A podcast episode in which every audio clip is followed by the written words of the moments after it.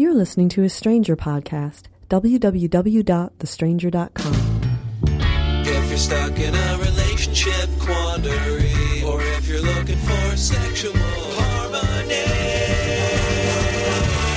well, there's nothing you can't ask on the Savage Love Cast. I don't spend a lot of time reading blogs uh, that are quote unquote family blogs or family publications, which is how Eugene Volokh, sorry if I mispronounced your name there, Gene, uh, describes his blog. But he had a post about vibrators that I found my way to from Andrew Sullivan's very excellent blog.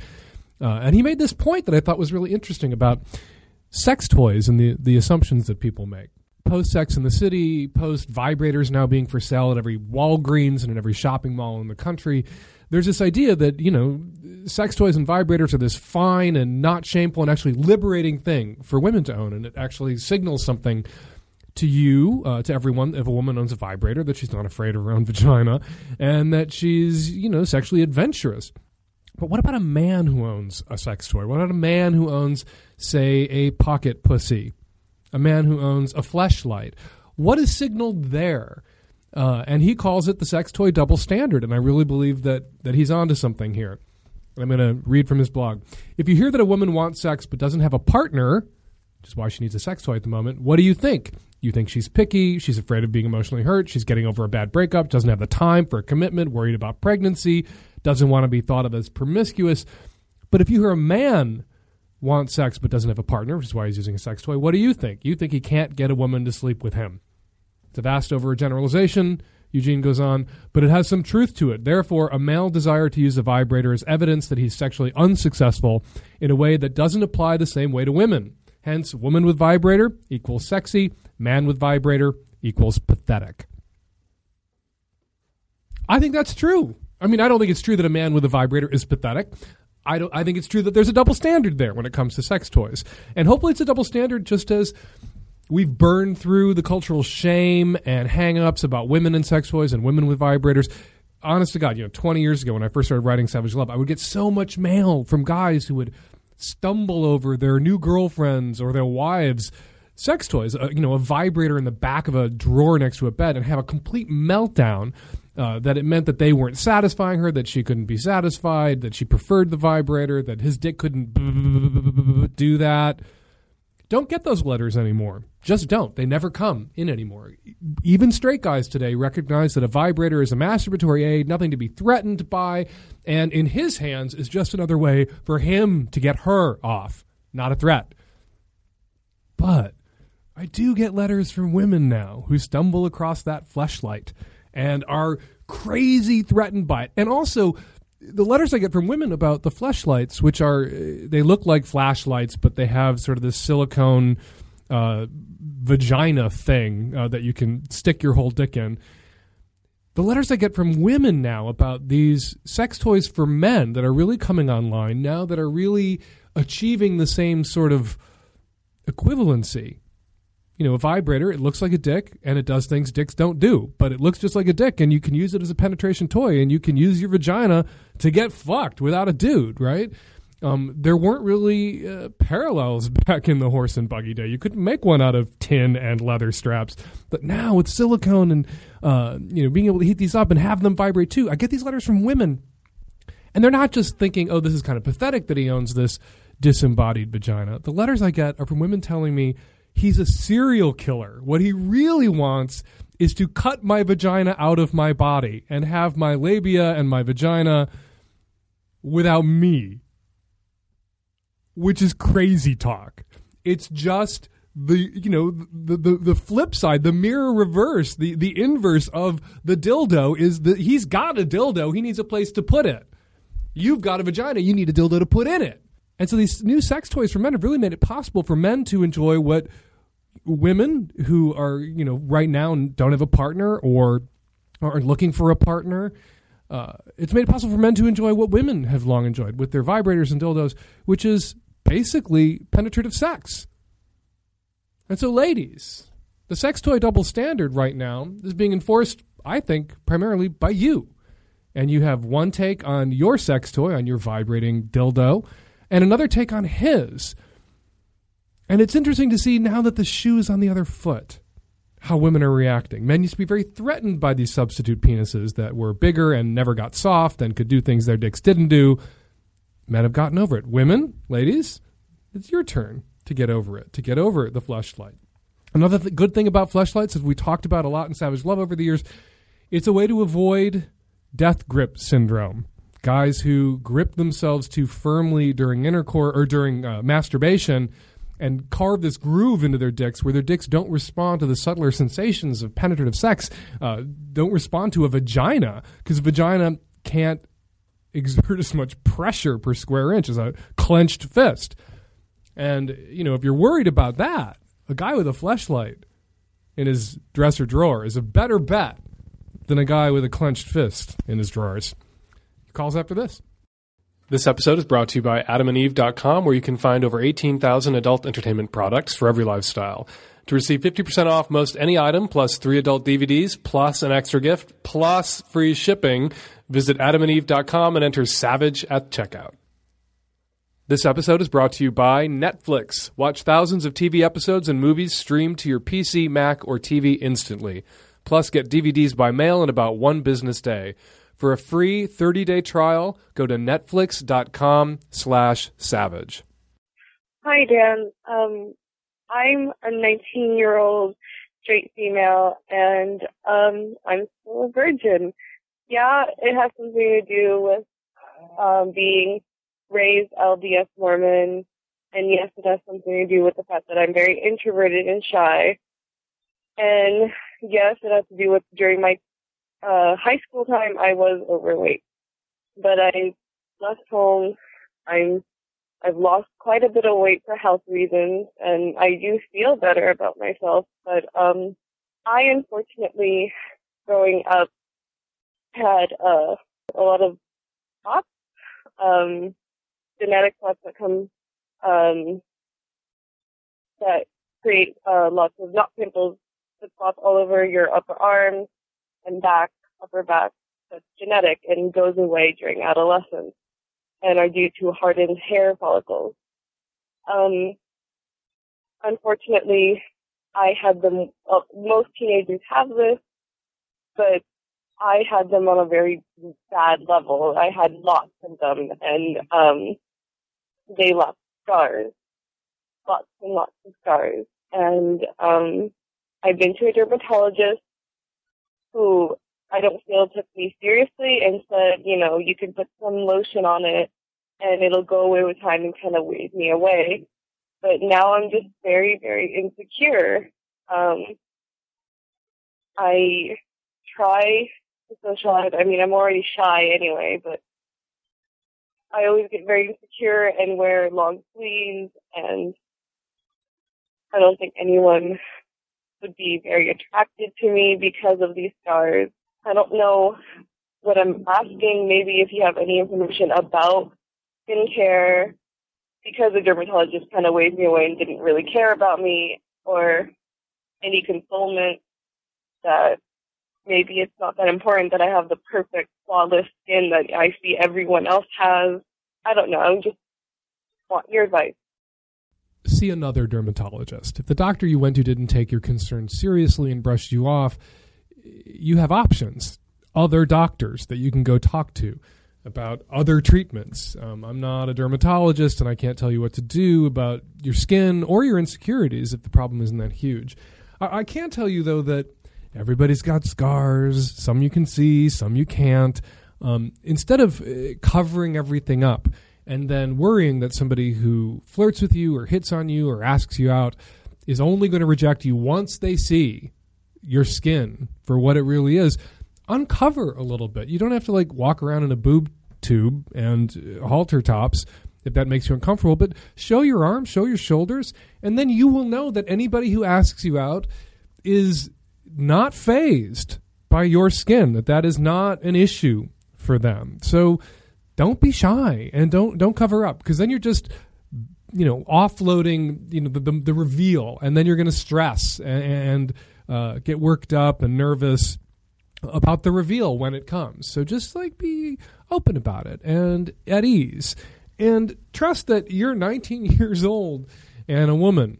There's guy, there are guys out there that want to fuck you. As we talked about at the beginning of the show, there are guys who will fuck disembodied silicone twats uh, stuffed into what look like flashlights. You've got more to offer than a silicone twat stuffed into a flashlight. And you have more to offer than just your skin. You have your heart, you have your soul, you have various orifices uh, that I assume aren't internally pockmarked in a way that'll turn anybody off. And there are guys out there for you, including guys who have insecurities and issues of their own. And you might want to look to them. And you know that you are visibly imperfect. For some guys, is going to, you know, there are going to be some weirdo fetishists out there, and I use weirdo fetishists in the sex positive weirdo fetishist uh, community sense of the term. But there'll be some guys out there who will see that about you if you risk showing it and feel a little more comfortable, a little more at ease with you because you are imperfect and they are imperfect. You know, I've met some people who are drop dead supermodel gorgeous, and you know, you read interviews with supermodels, these insanely attractive women, and one of their chief complaints, believe it or not, uh, is that nobody hits on them because they're just too intimidating, and all the guys assume that they have guys. They have all the guys they want. That they must get hit on all the time. That they and they don't. And a lot of them are lonely because their perfection uh, is intimidating and is kind of a turnoff. So embrace your imperfections. You don't have to lead with them, but you shouldn't hide them. And go see another dermatologist.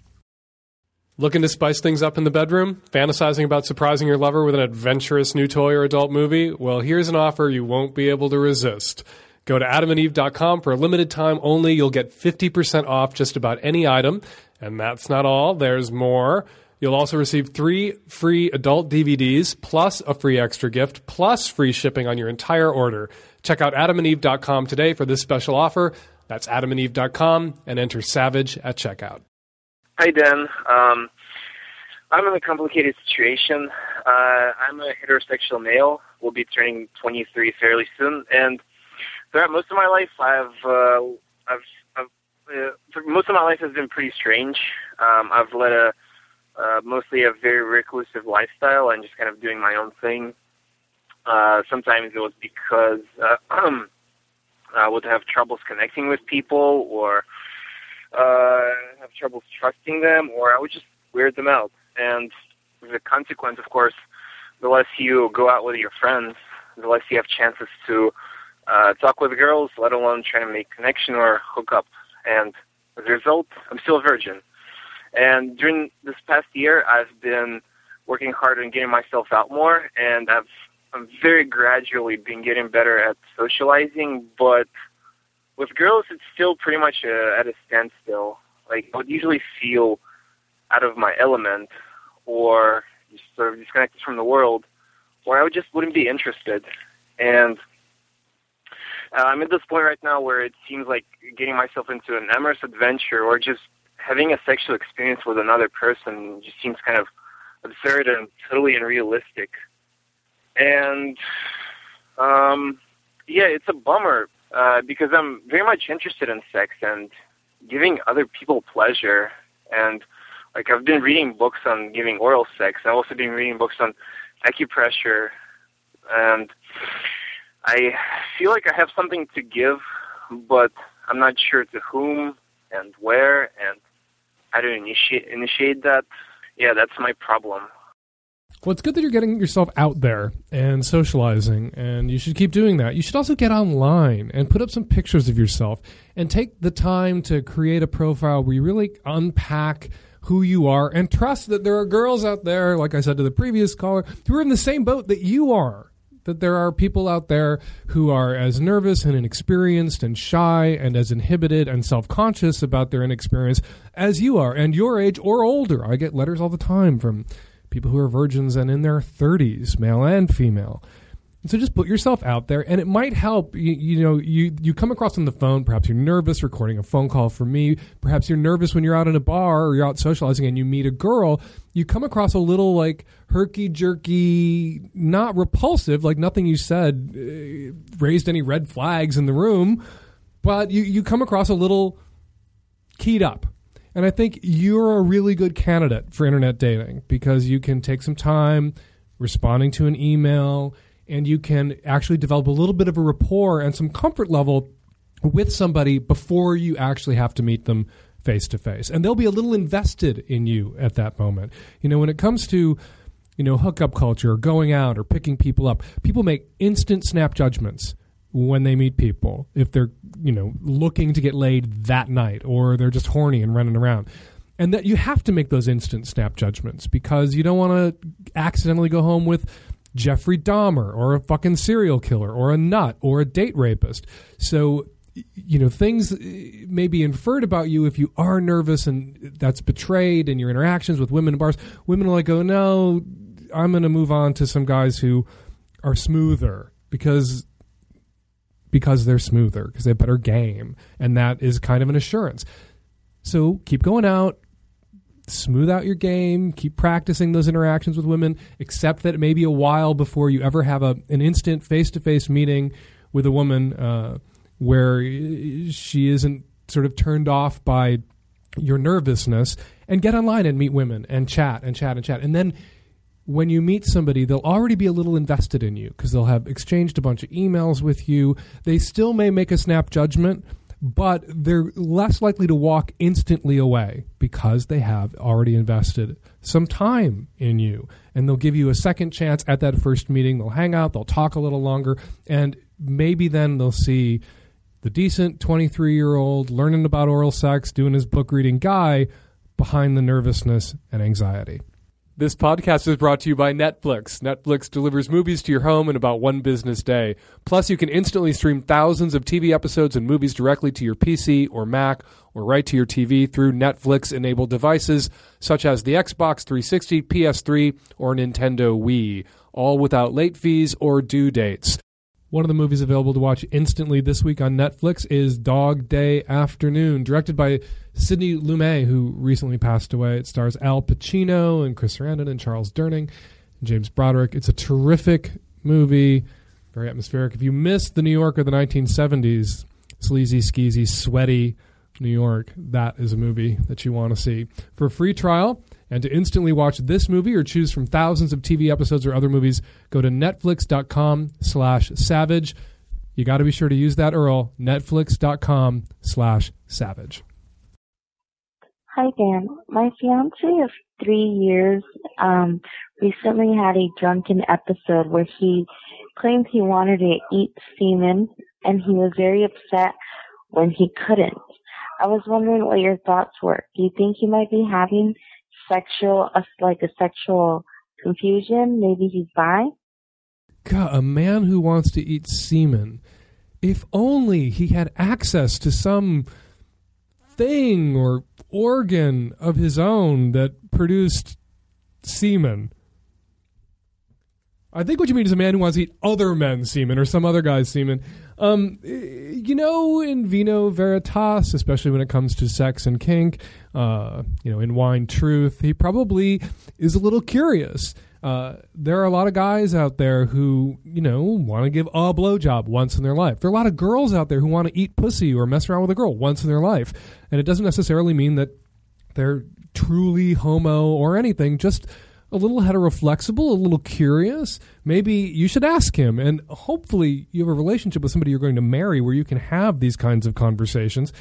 Ask him, you know, when he beat off when he was a kid, did he eat his own semen then? A lot of boys did because they had crazy parents or they assumed their parents would go crazy and react very negatively if there was any evidence that their children were masturbating. So instead of, you know, risking the crusty cum sock on the floor, they destroyed the evidence by lapping it up and maybe your boyfriend was one of those guys, you should ask him. And then you should ask yourself, what does it mean to you uh, to marry somebody who might be bi? Is he gay? Well, you might be a better judge of that than I am sitting here. Does he eat your pussy? That would be evidence that he is not. There are guys out there who are gay who have slept with women. I am one of them. Uh, but it's kind of hard to uh, pretend she's Keanu Reeves while you're eating her pussy. So most of us avoid that uh, because it's a little too visceral. It's Keanu Reeves, and this is his gunshot wound. Like you can't do that, you know. So if he eats your pussy, you know, if he's not, you know, what percentage of straight is enough straight for you. If, is he 95% straight with a little curiosity around the edge around same sex messing around? Is that okay? Better this all comes out now than after you're married and then after you have children. But you should have a conversation with it. Doesn't necessarily mean he's gay. Might mean he's a little bit bi, just a little bit same sex curious, like so many women are. But when a woman is same sex curious, the guy is usually psyched. And when a guy is same sex curious, the woman is usually not. I would encourage you to be psyched instead and to go on this adventure with him and perhaps make this happen for him. Uh, at the very least, you can scoop his own cum off his own stomach and stick it in his mouth. My wife of a few years has been depressed since January, and since then we've had sex, including oral and manual, maybe four times. Before that, she was regularly interested in sex. Now, though, I'm living on massive porn consumption and masturbation. My wife's new psychologist prescribed some new pills that seem to be helping, but still, her libido isn't coming back.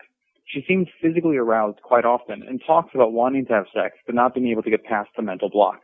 She keeps prom- promising that things will be better in an undefined soon, but after four months, I need more than that. I need results. Bringing this up, however, seems unwise, because she knows I miss sex and I don't want to pressure or nag.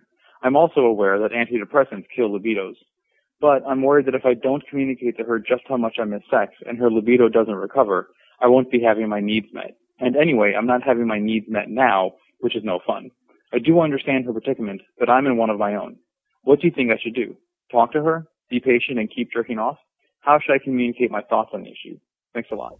I vote for both. Talk to her and be patient and keep jerking off. I vote for all three.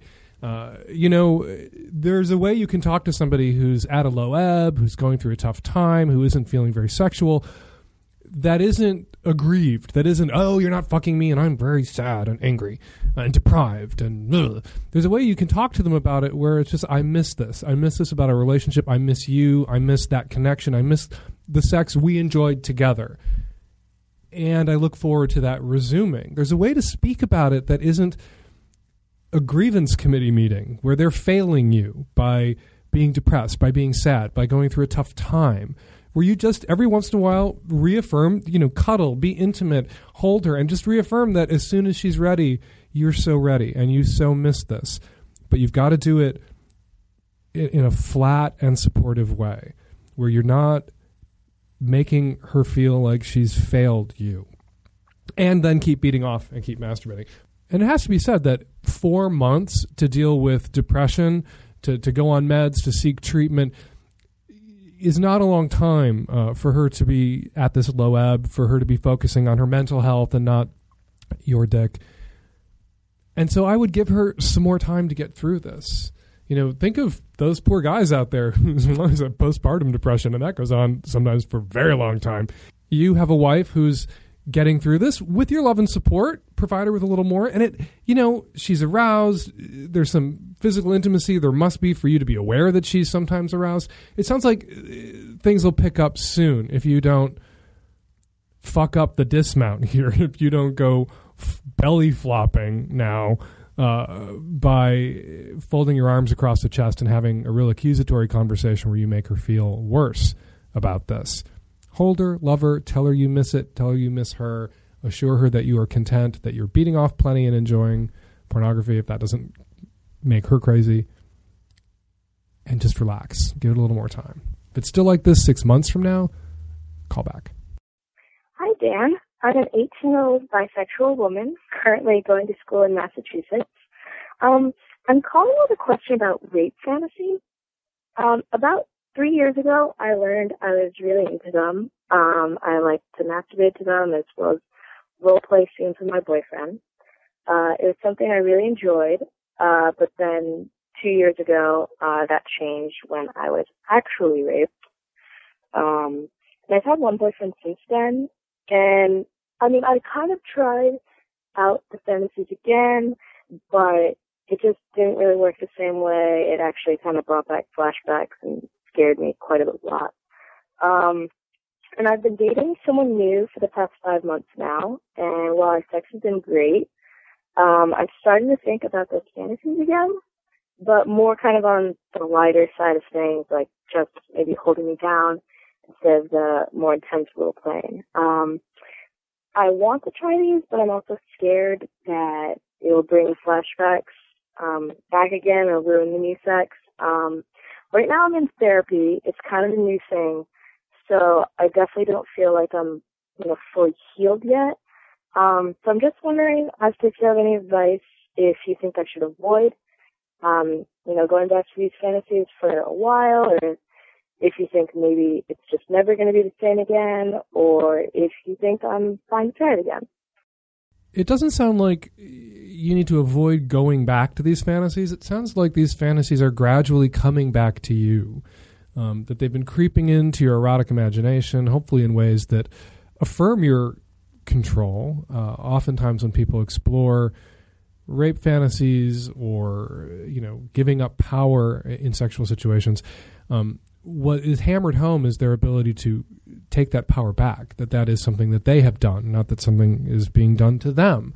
Um, that said, you know, it sounds like they're creeping back in around the edges, perhaps as you know, time and distance takes you from uh, the, the experience of actual rape, and therapy helps you process the difference between consensual sex, whatever it looks like, and non consensual sex, whatever it looks like.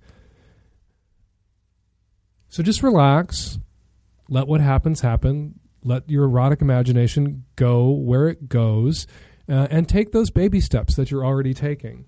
And when you say, will things ever be the same again? Maybe not. And maybe that's all right. Maybe, you know, the more extreme kinds of, uh, you know, power play that you fantasized about, you know, through these instantly accessible, understandable rape scenarios, maybe there's a way where you can, in your erotic imagination, kind of rediscover that thrill in other ways where it's not a rape scenario, but it's some sort of power and control thing, like your boyfriend, as you said, holding you down during sex that doesn't take you back. It doesn't create flashbacks. It experientially looks very different uh, than the rape fantasies you used to have or the rape reality that you experienced. And I'm very sorry uh, about that and what you went through. And that's a tragedy. And I hope they caught the guy and castrated him. But jumping back to what I said at the start, I don't think there's anything you need to do right now. I don't think you need to get out in front of your brain and your twat. It sounds like they're letting you know very gradually what they're ready for and what feels safe and they're taking those baby steps so don't think that you have to will yourself back into the same place you were at uh, years ago when these fantasies first took hold for you and took root. And remember what these fantasies allow you to explore is power games is uh, momentary helplessness. And you can recast that drama and you can do a whole different play where there isn't a rape scenario but there's still that same experience of powerlessness and, and giving up power and having power taken but you're in control of it and it can look very different uh, than the things you used to fantasize about that may indeed be spoiled for you now because of that experience of actual rape Hi, Dan. Um, I am calling because I have a question and I think you're really just the person to answer it. Um, okay, so to start out with, I'm very stoned, and um, what happens when I get stoned is I get really turned on, um, which I am right now. Um, and the thing is, I um, I really realize that I only enjoy sex when I'm totally stoned because that's the only way I can get this turned on. And I don't know how to get that. I don't know how to get to that place sober. Um, and I really want to because I don't want to smoke pot every time I have sex, but it's just so much better. Uh, you know, I want that all the time. So, um, you know, how do I get there? I just don't know. Do I need to like meditate and like learn to like find a different way to that place or like how do I how do I you know, make this happen. I want to have awesome sex all the time. I've listened to your call six or seven times now, and I, I, I, I for the life of me, I can't figure out what the problem is. Okay, so the pot makes you horny. Uh, you, you know, alcohol in vino veritas, and some harmless, relatively speaking, drugs like marijuana.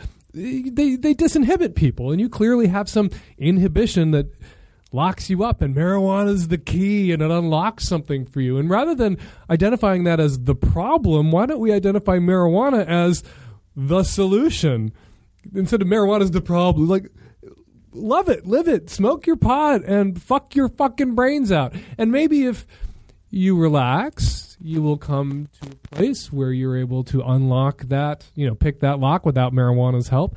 But what you don't want to do is, you know, you, you've stumbled across this great disinhibitor pot, and what it sounds like you're doing is you want to inhibit yourself around that. That you want to lock pot up too. Big mistake. Don't abuse it. Don't overuse it. You know, don't become a couch potato. Uh, enjoy sex as much as you can when you're sober and really enjoy the fuck out of it when you're not. And hopefully there'll be some overlap and then some merging eventually. But right now, you know, pot's a crutch. And the good thing about crutches is eventually most people can throw them away. But you don't throw away the crutch too soon because then you're just lying there on the ground. Enjoy. you, you, you get a fucking prescription for pot for that. It's like it's your Viagra. And nobody says to a guy who's taking Viagra, which is potentially toxic side effects, oh, you shouldn't take that just to get a boner. People are like, yeah, boners matter. Here's your drugs. Okay? Your pussy matters. Here's your drug. Enjoy. Hi, Dan. I'm a 22 year old straight male that just came out as transvestite. Growing up, I never felt like I fit the Judeo Christian male gender role bullshit that was being forced on me by my parents. And by about 17, I was really repressing my urges to cross dress. Uh, so I moved into the city the summer before college and started going out in town as trans. Uh, I got really scared though right before college started because my friends and family didn't know and I was worried that I wouldn't be taken seriously as a student or a professional. Um, so I put the facade back up. I even grew a thick manly beard, which I'm pretty good at, and met a girl, and we were super in love for about two years actually. Um, but we broke up about a year and a half ago, and since then it's been pretty treacherous. Uh, I've been really lonely and have sort of been focusing on my studies to keep my mind at bay on the issue. Um, in this year and a half, I also maintained the the masculine facade and relocated from Oregon to Kansas because I received a scholarship to come here and study music. Uh, so finally, this last month, I got fed up with pretending I'd been single in any ways that the facade wasn't working. So um, I went shopping and got a super cute haircut, and finally came flying out of the closet in full force. And finally, I feel like I'm not putting up a facade, and feels great. My housemate says that my posture is even better and that I project confidence as a trans. Uh, I love to accessorize and do my makeup. It's it just makes me feel great. So um, that's all fine, but except for when I go out and flirt with girls, uh, either on campus or at the bars, they always assume I'm gay because they grew up in fucking dumbass conservative Kansas and they have no idea what's out there in the world. Um, uh, after I tell them I'm straight, they just look at me weird and find a way to end the conversation, and it just it sucks. Um, so like, now I feel like I further condemn myself to being alone, as no prospective mates here are accepting me, and uh, even though I'm getting involved with LGBT groups on campus, I still feel lonely because they aren't loving me intimately or fucking me. Um, you know, at this point, masturbation feels like a chore, and totally boring, even though I'm, I I do have you know high quality porn. Uh, because all I can think about is the touch of a woman's skin and like how bad I want to eat some pussy and just fuck somebody until they come over and over. And I really fucking enjoy pleasing women. I fucking love it. I, I love the female body. So, but they just won't let me in, you know. Uh, so, tell me, how do I approach this? Thanks so much. I wanted to get you on the phone because I, I, had a question for you. You describe yourself as a transvestite at the top of the call, and then you call yourself trans. And I'm just curious. Those are kind of two distinct things. Are you transitioning to being you know, a woman? Are, are you, do you believe that you're, you know, female identified? Are you male to female transsexual, or are you a transvestite, which is about you know the eroticism, the sensuality, and dress up and boners? People who are trans um, women will tell you it's not about the boners. Mm-hmm. So, are you a straight guy who's a transvestite I, I actually, and androgynous, yeah. or are you a lesbian? I'm like really extremely androgynous. Um, I, the whole terminology is really new to me, honestly. Um, I don't really know what to call myself. I'm just a straight guy who loves eating pussy, but I also look like looking like a girl. So, do you um, want to have a vagina? No. You want to keep your dick? Yes. Do you want to get sex reassignment surgery? Do you want to get breasts? Do you want to take hormones? Nope, just me. Okay. Just, just like I am. All right, then, uh, and I support either choice. I'm not uh, favoring one or the other. Just so I know what we're talking about. You know, androgynous and you know, sexy and tran transy guy. Uh, that's something that's going to appeal to a lot of women. It's not going to appeal to a lot of women in Kansas, in college. Even the Yeah. women who it might appeal to don't realize it yet, or they suppress it because they don't want their girlfriends to think that they're weird Yeah. because they're into the androgynous guy who likes to wear makeup. It's usually after they get out of college and relax. It's just like guys, straight guys who are attracted to big women, who are attracted to big women, mm-hmm. often Yeah. won't pursue them when they're young because they feel judged by their straight male friends. They want to fuck something, not that they want to fuck, but they want to fuck something that their friends want to fuck, and they don't want to be judged. And it's the same thing often with women who are attracted to more feminine guys or androgynous guys, is that their girlfriends don't want to fuck that, and they don't want their girlfriends to think less of them for fucking somebody like you. right. But they Yeah, relax thought about, that. after college. The sort of group think thing doesn't entirely evaporate, but it lifts after Mm-hmm. college. And I would encourage you to go to a place, you know, when you're looking around professionally, your career, you need to really look at cities like Portland and San Francisco. You need to look to places that have large, active trans and transvestite communities. You want to know? I'm I'm so insane, Dan. I, I honestly I moved from Eugene, Oregon. I used to live in Eugene, and I moved here. Why the fuck did I move here? I have no idea. Well, you're only there for a while, and uh, there are worse things than being horny and single at college. Lots of people Mm-hmm. are in that boat, whether they're androgynous, transvestite, straight guys who love to eat pussy or not. And Mm-hmm. you know, your choice right now is you can be yourself and alone, or you can be someone you're not, and maybe get somebody to fuck you who isn't into you. right. Or you can beat off a lot, save up a lot of money for trips home, or trips to San Francisco, or trips to other places where guys like you get play. hmm And there are communities of women who dig androgynous guys. Right. They're out Uh. there. They're just not out there in Kansas. How much longer are you in school for? I'm in school for two more years. I, I think what's going on right now is I'm really especially upset because I've already been in undergraduate school for four years. I'm I'm 22 years old, and I'm I'm since I'm a music major and it's a pretty intensive degree. I'm going to be here for another two years finishing up, and you know it's just driving me nuts that um, you know they people walk around here and they talk about acceptance of you know homosexuals and and, and you know we have an LGBT group here obviously or two of them actually yet you know people still do things that are not supportive you know they say they they take actions that are much different than they speak. And it hurts my feelings and it hurts my other my fellow LGBT friends feelings you know? Well, you can't, So- acca- you know, people who are supportive are supportive, and you can't look to people who aren't supportive and say that the lack of support from some people who don't get it somehow negates the mm-hmm. support you do get from people who do get it. Mm-hmm. So don't you can't take that personally, or you'll make yourself crazy. Right You yeah know, which I, I live in Se- I live in Seattle, and I'm always saying Seattle's a really wonderful, accepting place, and I never feel self conscious about you know being with my husband in a restaurant and it looking like we're on a date or we're together. And every once in a while, like uh, somebody makes a remark or a car drives by and somebody screams faggot, and I don't like melt into a puddle on the floor and go Seattle isn't everything I thought it would be. I think what's wrong with that person? Why are they here Right. in my town? So that there are some people mm-hmm. there who are douchebags. Don't invest that with the power to destroy you. Some people are douchebags Right. everywhere. People get gay bashed in San Francisco. There's less ugly shit in a place like San Francisco, particularly for a guy like you. right And it's going to be your calling card when you get out of a place like that, when you get out of Kansas. And two Yeah. years, two years is going to fly by. And get a fucking Yeah, job right. and save some money on top of getting an education, and take a couple of vacations uh, in the next Right. couple of years to and audition the places you want to move to.